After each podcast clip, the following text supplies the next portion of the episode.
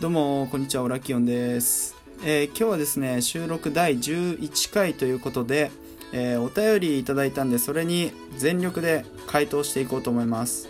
ありがとうございます、お便りくれた方。結構ね、あの、いろんな方にお便りいただきまして、で、その方たちのお便りがすごい、あの、励みになってます、正直。だし、なんかギフトも一緒に送ってくれたりしたんで、めちゃくちゃえー、ありがとうございます。はい。ということで、早速ね、あの、お便り結構な数来てるので、何回かに分けようかなと思ってます。なんで今日はちょっと読めるところまで読んでいこうと思います。はい。えー、まずですね、DJ 特命さん。はい。えー、遅刻お疲れ様でした。えー、失敗した時や謝罪する時のコツは、気配りのすすめ、えー、かっこ、えー、鈴木健二という本に書いてあるので、もし読書好きだったらおすすめです。えー、一人暮らしファイトっていうことで、ありがとうございます。あ、俺のね、遅刻配信を聞いていただいた方ですね。はい。気配りのすすめ？へえ、俺読書するとき最近はあの実際にこう、紙の本じゃなくてネットであの、ウェブ書籍の方を購入するようにしてるんで、えー、ぜひちょっとこれは一番俺に足らないものかもしれない気配りっていうのが。えー、ぜひちょっとありがとうございます。参考に見てみようと思います。はい。しかも美味しい棒いただいて。ありがとうございます。はい、えー、では次、えー、筆記用具さん、えー、お返しですということでね。まだまだ狭い世界のラジオトークだとは思いますが、えー、以後よろしくお願いします。こちらこそよろしくお願いします。そうですよね。ラジオトークは世界まだ狭いですよね。うん。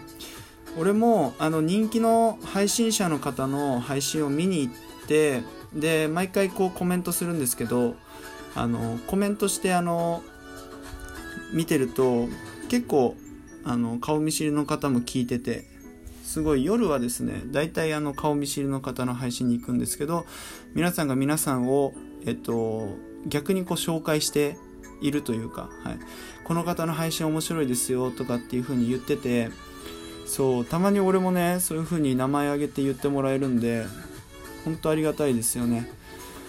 うん。なんかこうラジオトークってそういうなんかこう隣のすぐ隣の配信者の人とこう会話ができたりつながれるっていうのがなんか魅力だと思うんでこういうなんかこうお便りいただいたりしてすごく嬉しいです。はい。ありがとうございます。はい。じゃあ次ですね。行きましょう。えー、次はですね気流城西さん。気流城西さんありがとうございます。あの3回ね、えー、お便りいただいてまして聞きに来た。でめっちゃハマる。話がうまい。ってことで。ありがとうございます。話がうまいって言ってくれるとすげえ嬉しいなマジで。俺ね、このラジオトーク何回も言ってるんですけど、なんで始めたかって、まあ正直動機は、あの結構不純な動機だったんですよ。あの、リモート飲みをしたくて約束してたんだけど、ドタキャン食らっちゃって、わーって目の前にお酒用意してあるし、ね、リモートで飲む気分バンバンだったのに、リモート飲みができなかったっていうところから、なんかないかなってアプリを探したら、このラジオトークに出会ったというね、はい。でもなんか出会って配信始めてったら別の目標ができてきて、えっと、まず目標が、えっと、1個目は話が上手くなりたいと。それがまず1つ目だったんですよ。で、2つ目は、えっと、なんか俺 SNS とかって結構力入れたことがなかったんで、この配信をきっかけに SNS に力を入れていこうかなっていうね、なんかちょっと影響力があるような人になりたいなっていう小さいこう夢を今抱いてます。はい。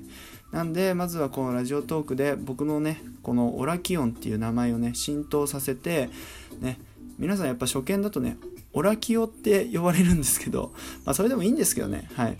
オラキオだとあの弾丸ジャッキーのあの体操選手のっていう体操選手の方になっちゃうんで、はい、確か彼がオラキオっていう名前だったんでね、はい、ちょっと似てるけどあの僕の名前はオラキオンでやってるんでね、はい、ぜひえー、まずこれをね名前を認知してもらうっていうことが、えー、まず、え今後の目標かなと思ってます。はい。いやありがとうございます。あの、話がうまいとかめっちゃハマるって言ってくれてね。ちなみにこの方は、あの、あれなんですよ。僕、配信を、えっと、2回目この方の2回目のライブ配信のお邪魔させていただいた時にあのめちゃくちゃあの廃墟が好きなんですよこの方すげえ廃墟が好きで廃墟がどんだけいいかっていうのをずっと喋ってくれてました、はい、俺それで引き込まれちゃったんで。はい、ぜひね皆さんちょっと聞く機会があればえっと気流城西さん、はい、覚えてください、はい、次、えー、柏さん。ありがとうございます。柏さん。ぬっこですね。